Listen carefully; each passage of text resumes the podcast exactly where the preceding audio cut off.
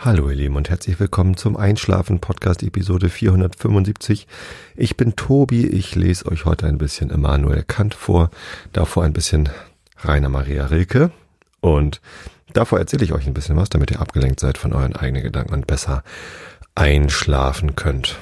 Ja, und eigentlich hatte ich vor, euch heute ein bisschen was zum Thema Feiern in Zeiten von Corona zu erzählen. Ich glaube, das verschiebe ich nochmal um 2 Episoden. Weil es einfach irgendwie einen ganzen Schwung Updates gibt zu den letzten Episoden und Vorbereitung für die nächste Episode. Denn die nächste Episode erscheint nicht etwa erst am 20. Oktober, wie geplant, sondern schon am 18. Oktober. Denn ja, was ich letzte Episode angedeutet hat sich jetzt schon manifestiert. Und zwar haben mir einige von euch Audiodateien geschickt, ganz kurze Sprachnachrichten sozusagen, aufgenommen mit dem Handy, mit einem Mikrofon, ist eigentlich ziemlich egal.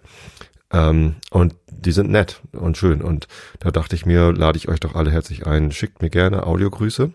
Und am 18. Oktober erscheint eine Sonderepisode, die 476, weil am 18. Oktober 2010 die allererste Episode rausgekommen ist vom Einschlafen-Podcast und jetzt 10 Jahre später erscheint dann eine Episode mit Stimmen von euch, meinen Hörern und Freunden und ja, allen, die mir was sagen wollen zum 10-jährigen Jubiläum. Also schickt mir gern was zu, einfach eine kleine MP3-Datei aufnehmen oder WAV, Wave oder was auch immer. Und ich klatsche das alles zusammen und veröffentliche das dann. Genau. Und das hört ihr dann am 18. Oktober. Damit ihr in der Woche trotzdem einschlafen könnt, erscheint am 20. Oktober dann trotzdem die reguläre Folge, also am Dienstag darauf. Ne? Nicht, dass ihr traurig seid, dass jetzt eine Episode ausfällt, nur weil ich so ein albernes Jubiläum habe. Nee, ich freue mich. Also da sind schon tolle Sachen gekommen. Keep it coming, schickt's mir gerne zu an meine E-Mail-Adresse tobi@einschlafen-podcast.de oder tobi@mik.fm, ist ja auch meine Domain, mik, Martha, Ida, Konrad, Punkt, Friedrich, Martha, und da muss ich mich immer konzentrieren, dass ich Martha sage und nicht Merz. Nee, mit dem habe ich nichts am Hut. Genau, und ja, das wird bestimmt auch eine nette Episode. Ja, also freue ich mich drauf. Und außerdem, zweites Update zum Thema Jubiläum, hatte ich ja letztes Mal von dieser Idee mit dem Buch erzählt. Und da kam auch sehr viel positives Feedback, unter anderem auch Hilfeangebote von mehreren Leuten, die mir helfen wollten, das Buch zu verlegen, oder auch das Buch zu schreiben. Und das finde ich natürlich total toll. Das motiviert mich sehr. Und ja, ich lasse mir noch ein bisschen Zeit. Es passiert jetzt nicht zum 10. Jubiläum, aber vielleicht ja zum 11. Nein, also das dauert natürlich eine Weile. Das soll natürlich auch ein sinnvolles Buch sein. Ich möchte da jetzt nicht irgendwas zusammengeklatscht haben, sondern das muss ja irgendwie auch Hand und Fuß haben und ein bisschen erklären, was denn ein Podcast ist, wie man den dann hören kann. Das ist ja explizit für Leute, die noch nicht wissen, wie man einen Podcast hört oder vielleicht auch gar keine Ahnung vom Internet haben. Und dann aber auch den Einschlafen-Podcast vorstellen, natürlich. So, da ist schon ein bisschen was zu schreiben. Vielleicht schreibe ich es am Ende sogar doch noch selbst, weil es mir dann auch wichtig ist, dass das irgendwie genau das ist, was ich mir vorstelle. Aber da haben sich jetzt schon mehrere Leute gemeldet und ich werde mich nach und nach mit denen in Kontakt setzen und mal gucken, was dann am besten passt. Ja, ein Buch. Na, da habe ich mir ja was eingebrockt. Aber wenn es euch allen so gut gefällt, warum denn nicht? Die können wir mal sehen, was daraus wird. Genau, das waren meine beiden Updates zum Jubiläum. Dann habe ich ein Update zur letzten Episode und zwar, einen Moment. Genau, in der letzten Episode gab es ja das Thema des FC St. Pauli Kaders. Das war noch vor dem ersten Ligaspiel, nach dem verloren gegangenen Pokal Erstrundenspiel gegen Elversberg, wo wir verloren haben. Und da habe ich euch den St. Pauli-Kader vorgestellt. Da hat sich noch ein bisschen was getan. Gerade heute ist Deadline Day, also ich nehme heute am 5. Oktober auf. Morgen am 6. Oktober erscheint die Sendung. Heute ist Deadline Day, heute passiert noch ein bisschen was. Heute ist unter anderem Maximilian Franzke noch verliehen worden nach Magdeburg. Da ist auch schon ein anderer ehemaliger Spieler von uns, Céline Conté, streiten sich da jetzt wahrscheinlich um die rechte Außenbahn. Und der Erzinç hier ist in seine Heimatstadt Lübeck ausgeliehen worden zum VfB. Ja, viel Glück euch beiden dort. Sind beides Spieler, die ich ganz gern mag, aber zu selten gesehen habe. Und ja, hoffentlich kommen sie in ihren neuen Wirkungsstätten dann häufiger auf den Platz. Das fände ich ganz gut. Ja, und Zugänge haben wir auch noch zu vermelden. 2 recht überraschende und sehr erfreuliche.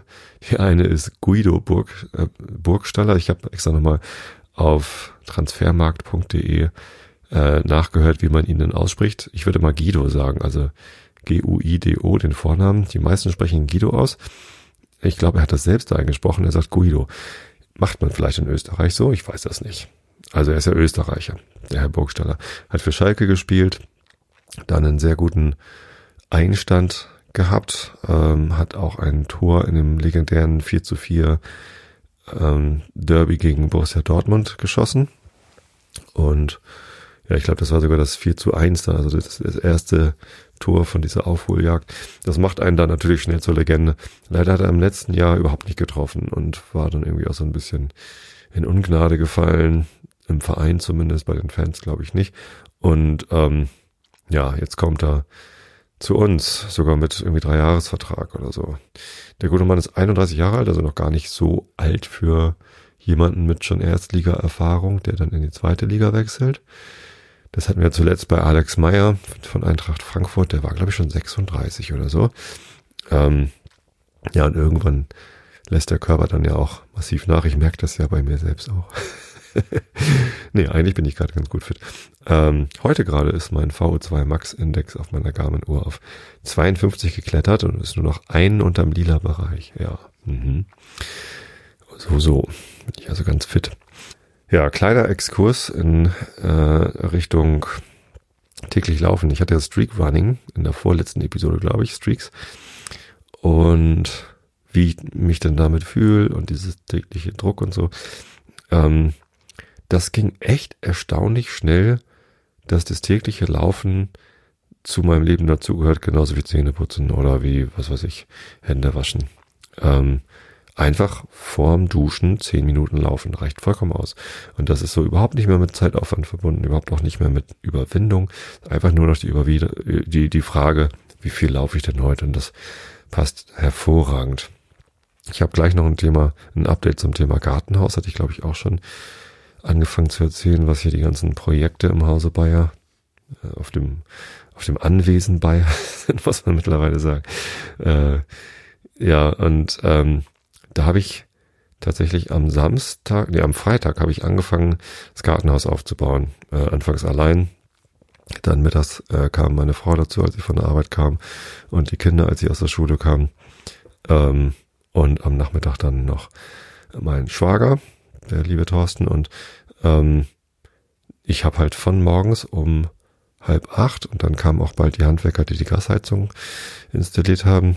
Bis abends, bis Sonnenuntergang habe ich geackert und ich hatte am Ende des Tages irgendwie sowas wie 18.000 Schritte, einfach nur vom Arbeiten im Garten, an diesem Gartenhaus und war so fertig, dass ich dann mal nicht gelaufen bin, weil ich am nächsten Tag schon um 6:30 aufstehen musste, um nach Hamburg zu fahren, um da den Köhlbrandbrückenlauf zu machen. Da bin ich dann also 12 Kilometer über die Köhlbrandbrücke gelaufen, das ist auch mit ziemlich viel Steigung verbunden und da habe ich mir am Freitag gedacht, so nee, ich bin jetzt völlig fertig, ich muss morgen 12 Kilometer über eine Brücke laufen. Ich laufe jetzt einfach mal gar nicht, zumal auch die Dusche gerade nicht ging. Ja, noch ein Update, das dann gleich kommt. Und das hat mir nicht schlecht getan, das war überhaupt nicht schlimm. Ich bin dann am Samstag gelaufen, wie gesagt über die Köhlbrandbrücke, ich bin am Sonntag gelaufen, ich bin heute am Montag gelaufen. Und mein täglich Laufen, das diese Angewohnheit, die ist jetzt nicht weg, nur weil ich mal einen Tag ausgesetzt habe, weil gerade irgendwie eine besondere Situation war, weil ich gerade irgendwie den ganzen Tag körperlich gearbeitet habe wie ein Blöder und auch gestresst war wie ein Blöder. Genau, und insofern, ich bin ziemlich happy, was mein Laufen, mein Streak angeht. Auch wenn der Streak jetzt technisch kaputt ist, ist es mir mental total egal. Und so ist es, glaube ich, genau richtig. Soweit der Einschub zum Thema Laufen. Wir waren beim Thema St. Pauli und Laufen. Der Guido Burgstaller hat jetzt erst ein Spiel mitgemacht, das letzte gegen Sandhausen in Sandhausen, das wir 0-1 verloren haben. Das war recht bedauerlich. Der Schuss von Dennis Diekmeier sollte ins lange Eck gehen, wurde dann von Buballa sehr unglücklich abgefälscht. Da konnte natürlich weder Dennis Diekmeier noch Buballa was dafür, dass der Ball ins Tor gegangen ist, und vor allem nicht Himmelmann, der war nämlich unterwegs ins lange Eck, hätte den Torschuss wahrscheinlich gehalten, weil Himmelmann ja irgendwie alles hält. Er hält wahnsinnig gut dieses Jahr. So, also niemand kann was dafür, der Ball war im Tor. Sowas fängt man sich dann halt auch mal ein. Ist echt schade. Aber das ist der eigentliche ärgerliche Punkt an dem Spiel war, dass wir kein Tor reingemacht haben. Ganz anders als im Spiel zuvor, als Guido Burgstaller noch nicht dabei war, haben wir 4-2 gegen Heidenheim gewonnen. Eine äußerst große Überraschung, damit hatten wir gar nicht gerechnet. Weder, dass wir 4 Tore schießen, noch, dass wir überhaupt gegen Heidenheim gewinnen. Gut, die haben 2 tolle Spieler verloren, aber sind immer noch eine starke Mannschaft. Und 4-0 in Führung zu gehen im eigenen Stadion. Ich war da, ich habe mir die Seele aus dem Hals geschrien, habe mich wahnsinnig gefreut, wieder im Stadion zu sein und die Mannschaft anzufeuern und einen Sieg zu feiern. Andererseits war es natürlich kein normaler Stadionbesuch. Ich habe davon ausführlich im Realitätsabgleich erzählt. Das muss ich jetzt hier nicht nochmal erzählen. War ein sehr merkwürdiges Erlebnis. Irgendwie schön, aber irgendwie auch echt komisch. Und man kann nur hoffen, dass das Infektionsgeschehen, dass die, Virologie, dass die Impfstoffforschung, dass das alles sich so schnell wieder zum Besseren wendet, dass man wieder mit allen 29.546 Menschen ins Stadion kann. Genau. Und davor haben wir einen 2-0 Rückstand in, wo haben wir gespielt? Wo war das erste Spiel? Habe ich das schon vergessen? War auch irgendwie auswärts? Ich weiß schon gar nicht mehr, bei wem wir das Auftaktspiel gemacht haben. Und Bochum natürlich, ja klar. Genau, 2-0 hat Bochum geführt, total souverän. Und die haben das auch einfach runtergespielt, wie halt so eine Aufstiegsmannschaft das macht. Also sah aus, als ob Bochum dieses Jahr aufsteigen will. Und dann hat Kofi Tschere, unser Neuzugang aus Wiesbaden, den ich letztes Mal schon vorgestellt hatte, hat einfach nochmal einen Doppelpack gemacht in der 86. und 88. Minute oder so, 2 Minuten auseinander. Fantastisch. Genau, und Kofi hat dann gleich beim 4-2 gegen Heidenheim auch nochmal getroffen. Ja, hat Spaß gemacht. Also die Spiele machen irgendwie Spaß. Es ist eine junge, wilde Mannschaft, laufintensiv, Zweikampf stark noch nicht so wirklich, aber so, sie gehen in die Zweikämpfe, verlieren sie halt im Moment dann ab und zu auch öfter mal. Es ist schon witziger Fußball, den der Timo Schulz da spielen lässt, und halt eben auch erfolgreich genug, also 4 Punkte aus 3 Spielen. Ist natürlich schade mit der Niederlage jetzt gegen Sandhausen, aber meine Güte, wenn wir das gewonnen hätten, wären wir jetzt in der Tabelle ziemlich weit oben, und das ist dann ja auch nicht gut für die Mentalität, ne? Also das steigt einem dann schnell mal zu Kopf, und das muss ja nicht sein. Ja, genau. Und der weitere Neuzugang nach Burgstaller war dann, dass James Lawrence wieder zurückgekommen ist. Der war letztes Jahr ausgeliehen. Ich hatte es in der letzten Episode noch bedauert, dass er gegangen ist. Ich hatte, glaube ich, gesagt, dass er in England spielt, tut aber gar nicht. In Anderlecht war er, FC Anderlecht. Er ist nur Brite, spielt in der walisischen Nationalmannschaft, und ja, Innenverteidiger, super toller Typ, 27 Jahre alt, gestanden, erfahren, einfach echt eine Bank hinten drin, und ja, das war ganz schade, dass der auch von uns gegangen ist, und jetzt ist er da, und zwar verpflichtet, nicht nochmal ausgeliehen, sondern für 2 Jahre, wenn ich das richtig in Erinnerung habe oder so. Also ich bin sehr zufrieden mit der Arbeit von Bornemann und dem ganzen St. Pauli-Team. Ich freue mich auf die Saison. Die wird sehr interessant, wie ich das letztes Mal schon angekündigt hatte, und macht bisher einen großen Spaß. Kommen wir zum Update zur Bruchbude Karkensdorf. Da hatte Holgi sich den schönen Sendungstitel ausgedacht. Ich weiß gar nicht, wie viel ich davon schon hier im Einschlafen-Podcast erzählt habe. Im Realitätsvergleich habe ich das ausführlichst berichtet.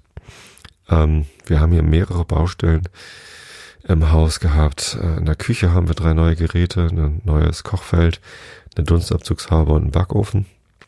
Das alles einzubauen war äußerst abenteuerlich, sag ich mal, weil für das Kochfeld fehlte die Elektroleitung. Da mussten wir dann spontan nochmal schnell die entsprechende fünfadrige mit großem Querschnitt Stromleitung quer durchs Haus legen und mehrere Wände durchbohren und so, damit wir das Kochfeld auch anschließen konnten. Beim Backofen waren nur hinten die Stecker zu dick, da mussten wir Flach-Hinterschrankstecker kaufen und bei der Dunstabzugshaube gab es Probleme mit dem Wanddurchbruch und der Umschaltung zwischen Abluft und Umluft und hast du nicht gesehen. Das war alles aufregend, ist aber mittlerweile erledigt. Nächste Baustelle war die Heizung, die ist kaputt gegangen, als wir sie jetzt im Herbst wieder eingeschaltet haben, unsere Gasheizung, 15 Jahre alte Fiesmann. Und da wir in den letzten Jahren schon mehrere teure Reparaturen hatten, haben wir gesagt, wir wollen jetzt eine neue Heizung, haben uns 2 Angebote kommen lassen, haben jetzt den Anbieter gewechselt und der hat uns da jetzt am letzte Woche Donnerstag und Freitag die neue Heizung eingebaut, mit dem Nachteil, dass die neue Heizung danach dann gleich kaputt war. Der Grund dafür war ein Fehler seinerseits bei der Installation, habe ich ihm aber gar nicht übergenommen. Also wir haben möglichst viel von der alten Heizung übernommen.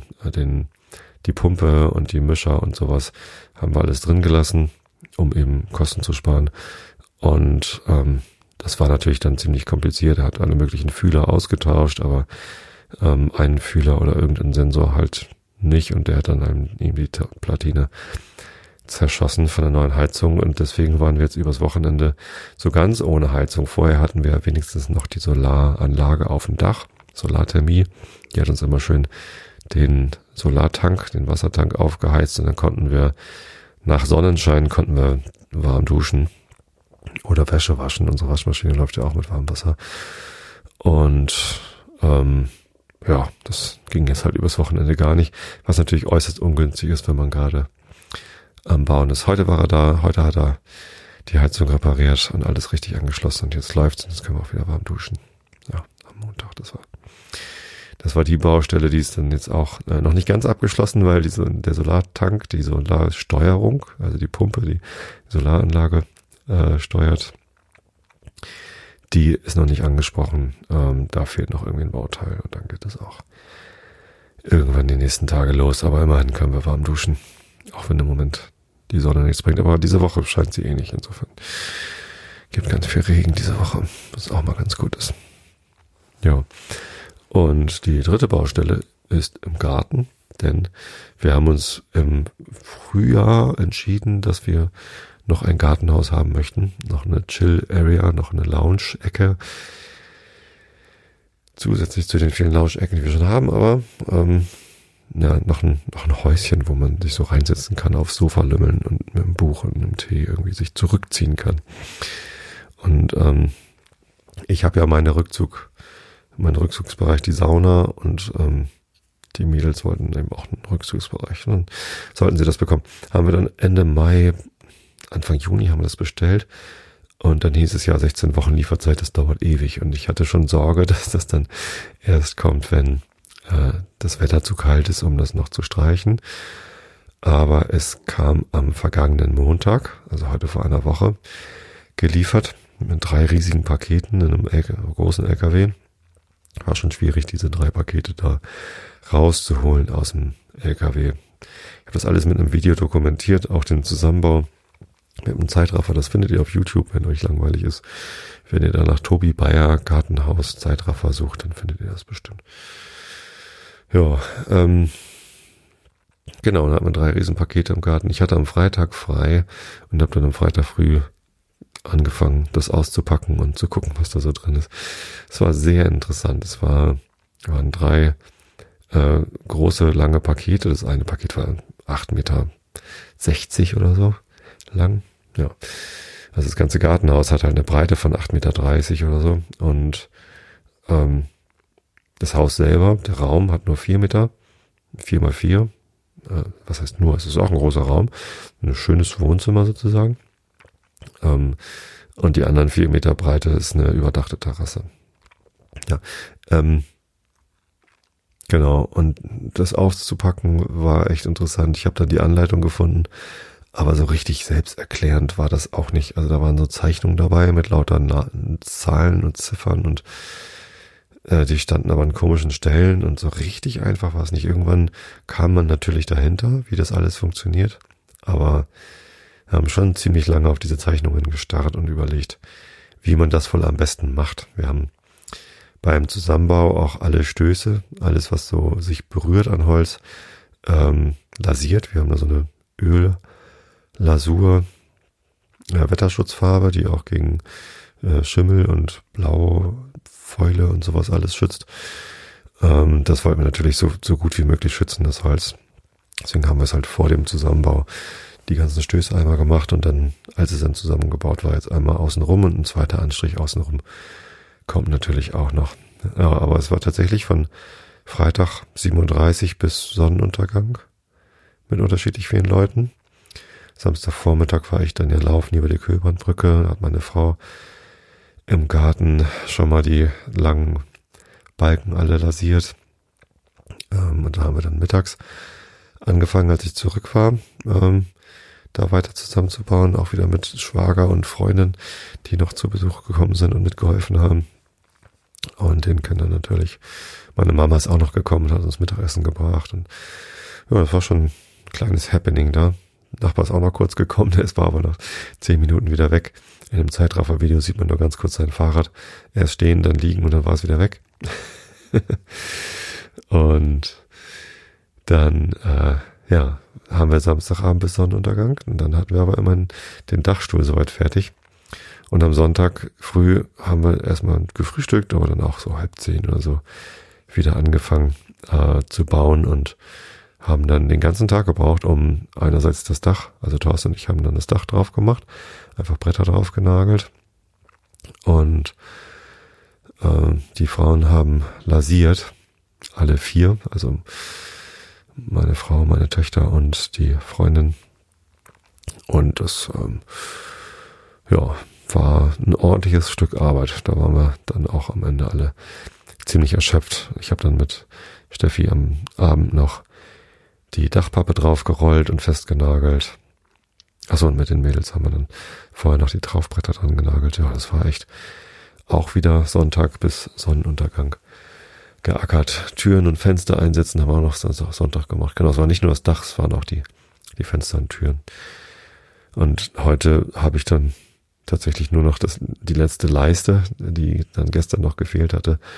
Das ist so eine Doppeltür und da muss dann noch vorne an die Tür ran so eine kleine Leiste dran genagelt werden, geschraubt, damit der Spalt zwischen den beiden Doppeltüren sozusagen auch geschlossen ist. Das habe ich dann heute noch gemacht in der Mittagspause und die Türklinke angesetzt, so dass man jetzt auch rein und raus gehen kann und sogar abschließen kann. Das Schloss habe ich auch eingebaut, genau. Jetzt ist es ein geschlossener Raum. Ja, was jetzt noch fehlt, ist das Lasieren der Decke von unten sozusagen und den Innenbereich, aber alles, was draußen nass werden kann, das ist schon mal lasiert, das ist schon ganz gut. Und der Fußboden fehlt noch. Der muss natürlich auch noch behandelt werden. Außerdem wollen wir aufs Dach noch eine zweite Lage Dachpappe drauflegen. Und da gibt's im Baumarkt so eine selbstklebende, die ist extrem schwer und extrem klebend. Und das ist ziemlich gut. Das möchte ich nochmal zusätzlich drauf machen und dann so Metallbleche an die Kanten, damit das wirklich alles schön dicht ist und möglichst lange hält. Ja, und dann können wir einziehen. Achso, Elektroinstallation müssen wir noch machen. Wir haben ja Strom drin liegen. Das sind nochmal ein paar Steckdosen und vielleicht vorne einen Lichtschalter, mit dem man die Steckdosen schalten kann.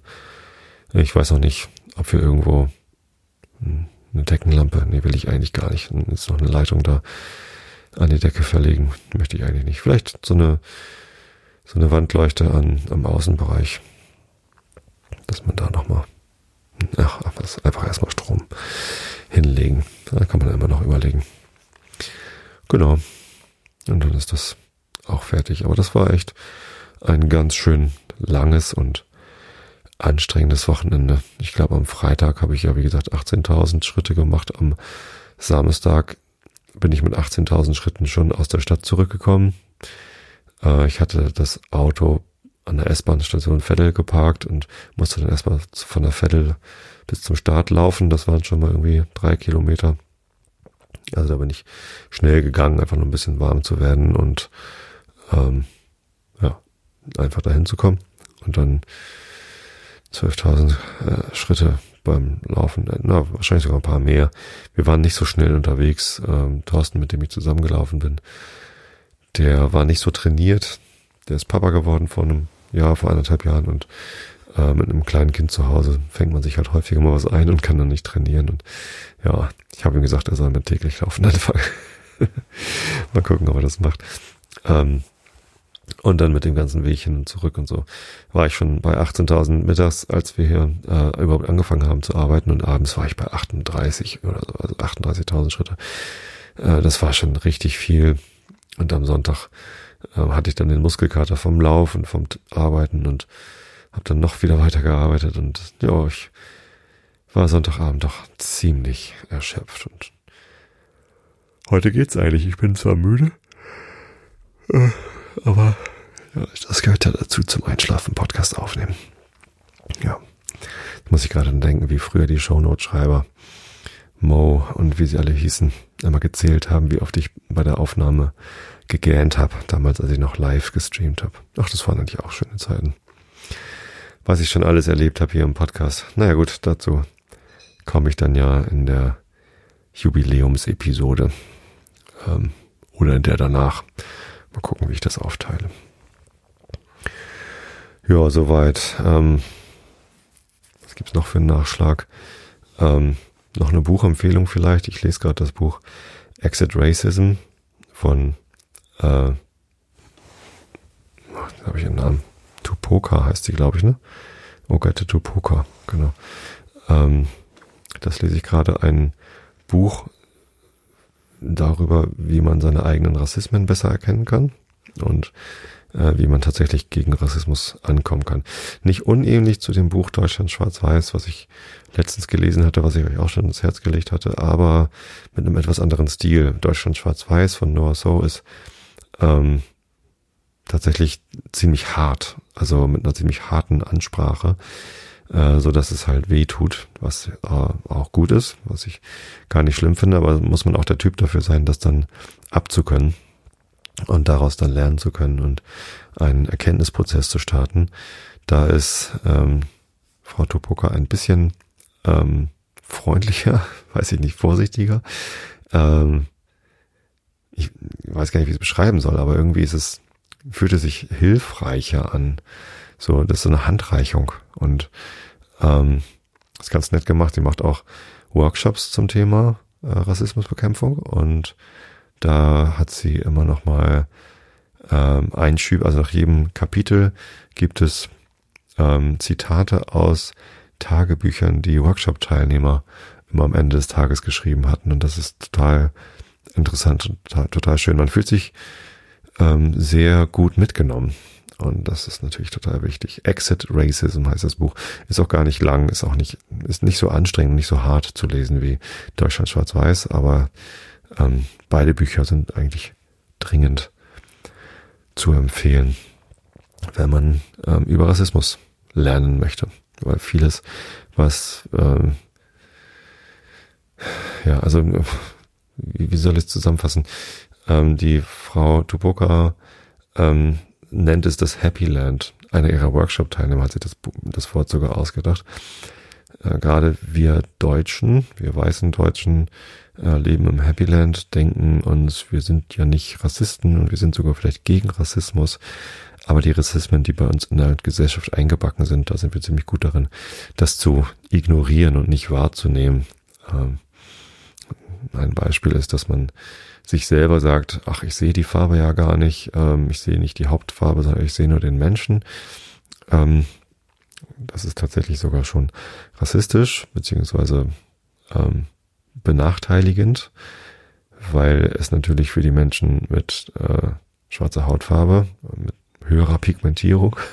Also für Schwarze ist es halt eben nicht egal, ob man schwarz ist oder weiß, denn die erfahren halt täglich Rassismus, die erfahren halt ihr ganzes Leben lang Benachteiligung.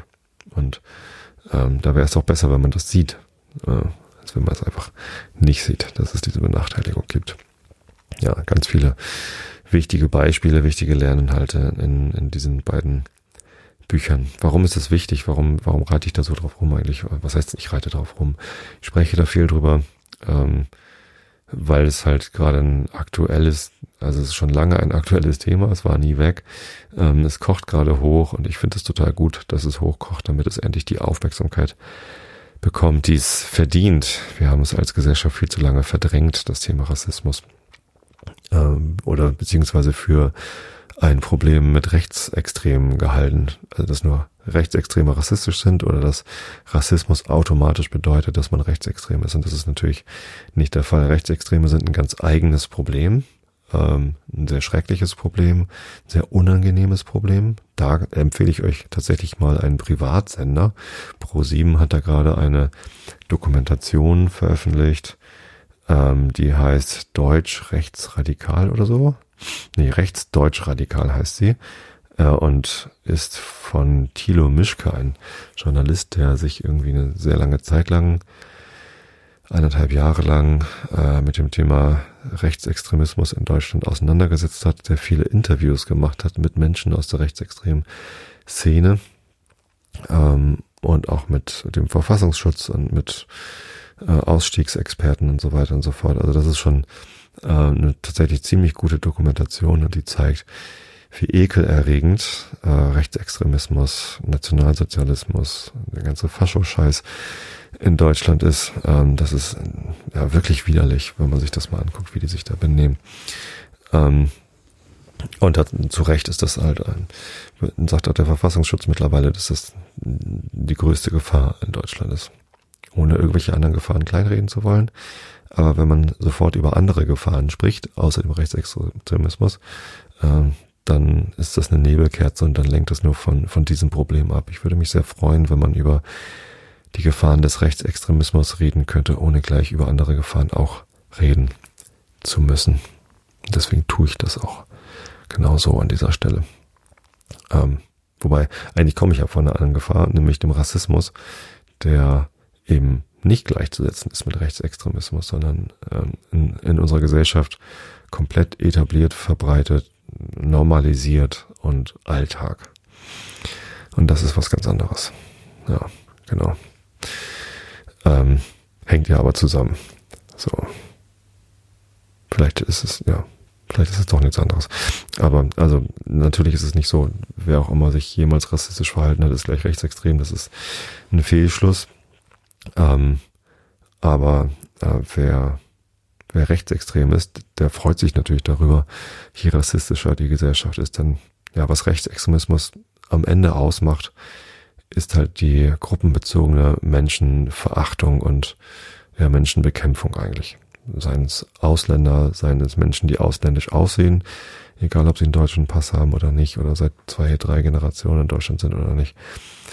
Seien es Juden, es hat jetzt gerade wieder einen antisemitischen Anschlag gegeben in meiner Heimatstadt Hamburg von einem Deutschen mit einem Hakenkreuzzettel in der Tasche.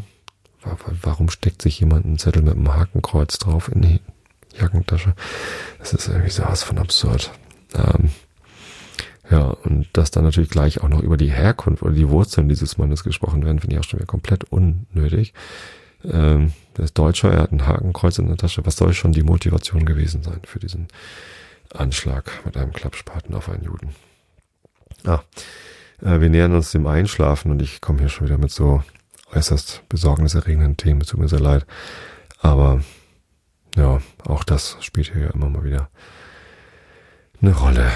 Und ich wünsche uns einfach allen, dass wir mit einer entsprechenden Ruhe und Gelassenheit auch auf unsere eigenen Probleme schauen können. Und mir haben diese beiden Bücher auf jeden Fall die Augen geöffnet, was um mich herum alles an Rassismus da ist und was man vielleicht dagegen tun könnte.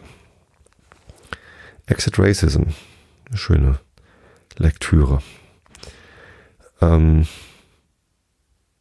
Ja. Was mir noch einfällt dazu, ist das Thema Antifa.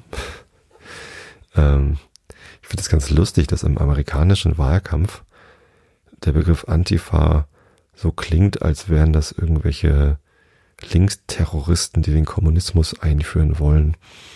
Und weiß ich nicht, also das Donald Trump möchte halt der Bevölkerung Angst machen vor so einem Antifa-Mob. Und das finde ich immer so ein bisschen merkwürdig, denn Antifa ist ja die Abkürzung für Antifaschismus. Und wenn man gegen Antifa ist, dann heißt es ja, dass man gegen Faschismus ist und also für Faschismus. Das ist irgendwie, weiß nicht. Natürlich gibt es auch unter Antifaschisten Leute, die Grenzen überschreiten, die nicht überschritten werden sollen. Aber das ist ja schon wieder irgendwie eine Nebelkerze, das ist ja schon wieder was anderes. Ich bezeichne mich selbst total gerne als Antifaschisten, weil ich tatsächlich gegen Faschismus bin und mein Möglichstes tue, um gegen Faschismus anzureden. Und es war ja letztendlich dann auch für mich der Grund, jetzt politisch aktiv zu werden, um bessere Optionen anzubieten als die Parteien, die eine Heimat für Faschisten sind, also die AfD.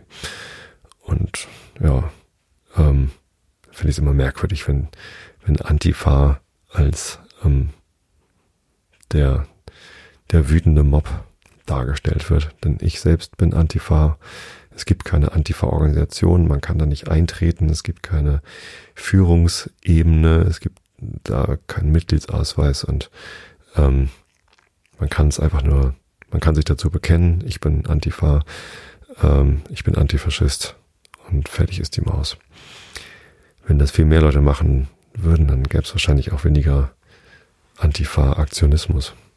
Na, das ist eine steile These, aber sei es drum.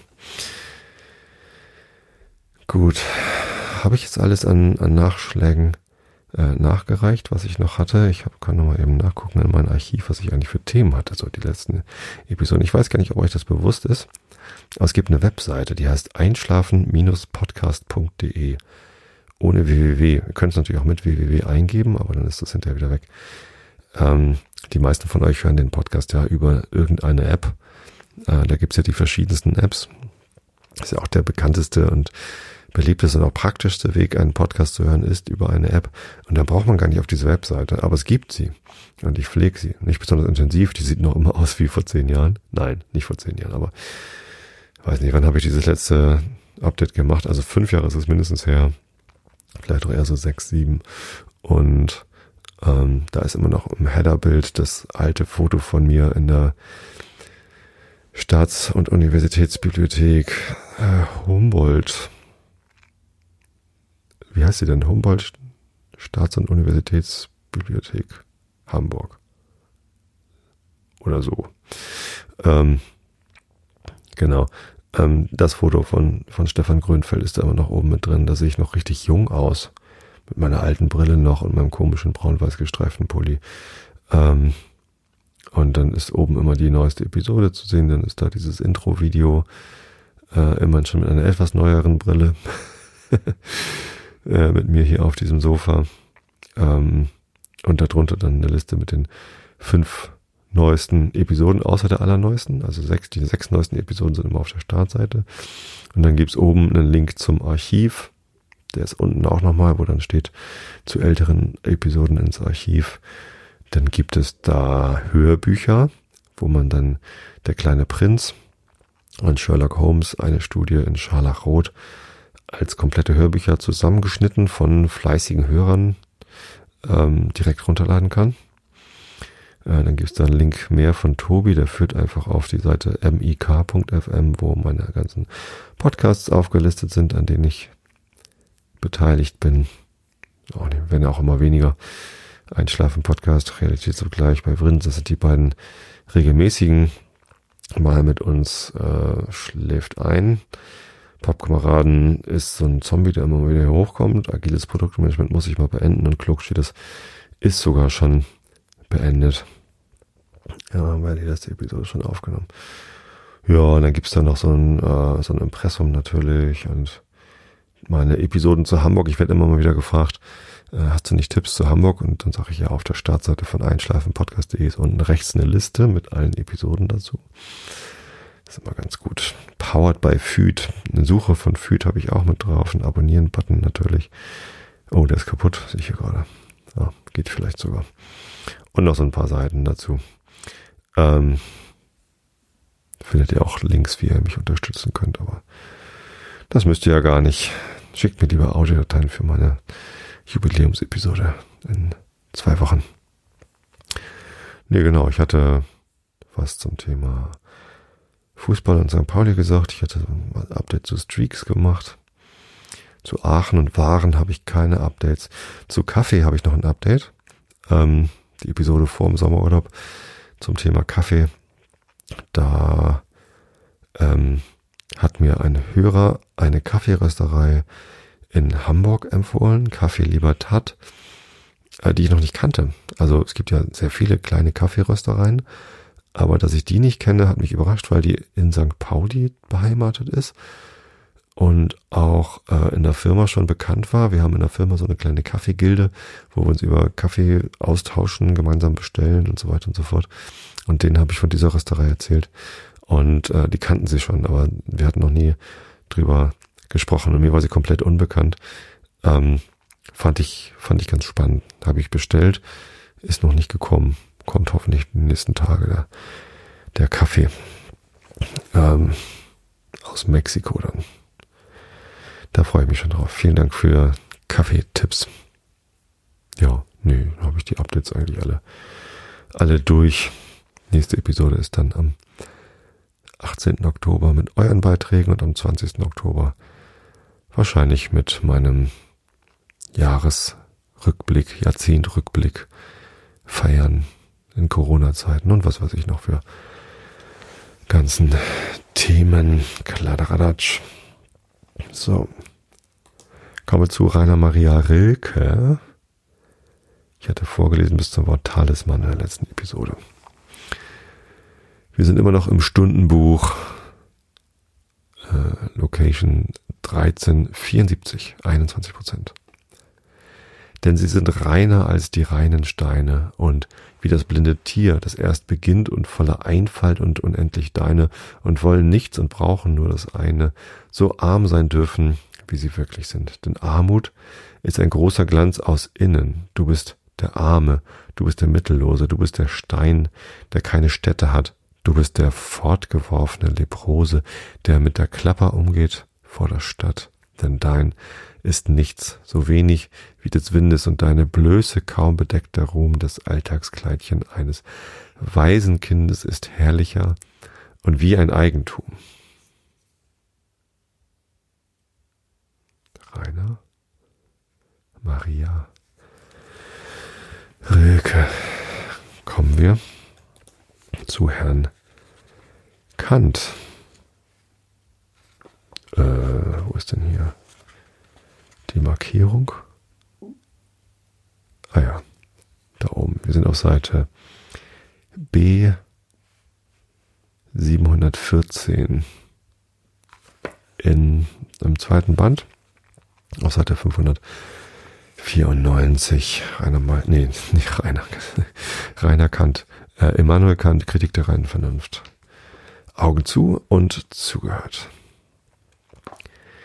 Die dritte Idee der reinen Vernunft, welche eine bloß relative Supposition eines Wesens enthält, als der einigen und allgenugsamen Ursache aller kosmologischen Reihen, ist der Vernunftbegriff von Gott. Denn Gegenstand dieser Idee haben wir nicht den mindesten Grund schlechthin anzunehmen, an sich zu supponieren, denn was kann uns wohl dazu vermögen oder auch nur berechtigen, ein Wesen von der höchsten Vollkommenheit und als seiner Natur nach schlechthin notwendig, aus dessen bloßen Begriffe an sich selbst zu glauben oder zu behaupten, wäre es nicht die Welt, in Beziehung auf welche diese Supposition allein notwendig sein kann, Und da zeigte sich klar, dass die Idee desselben, so wie alle spekulative Ideen, nichts weiter sagen wolle, als dass die Vernunft gebiete, alle Verknüpfung der Welt nach Prinzipien einer systematischen Einheit zu betrachten, mithin als ob sie insgesamt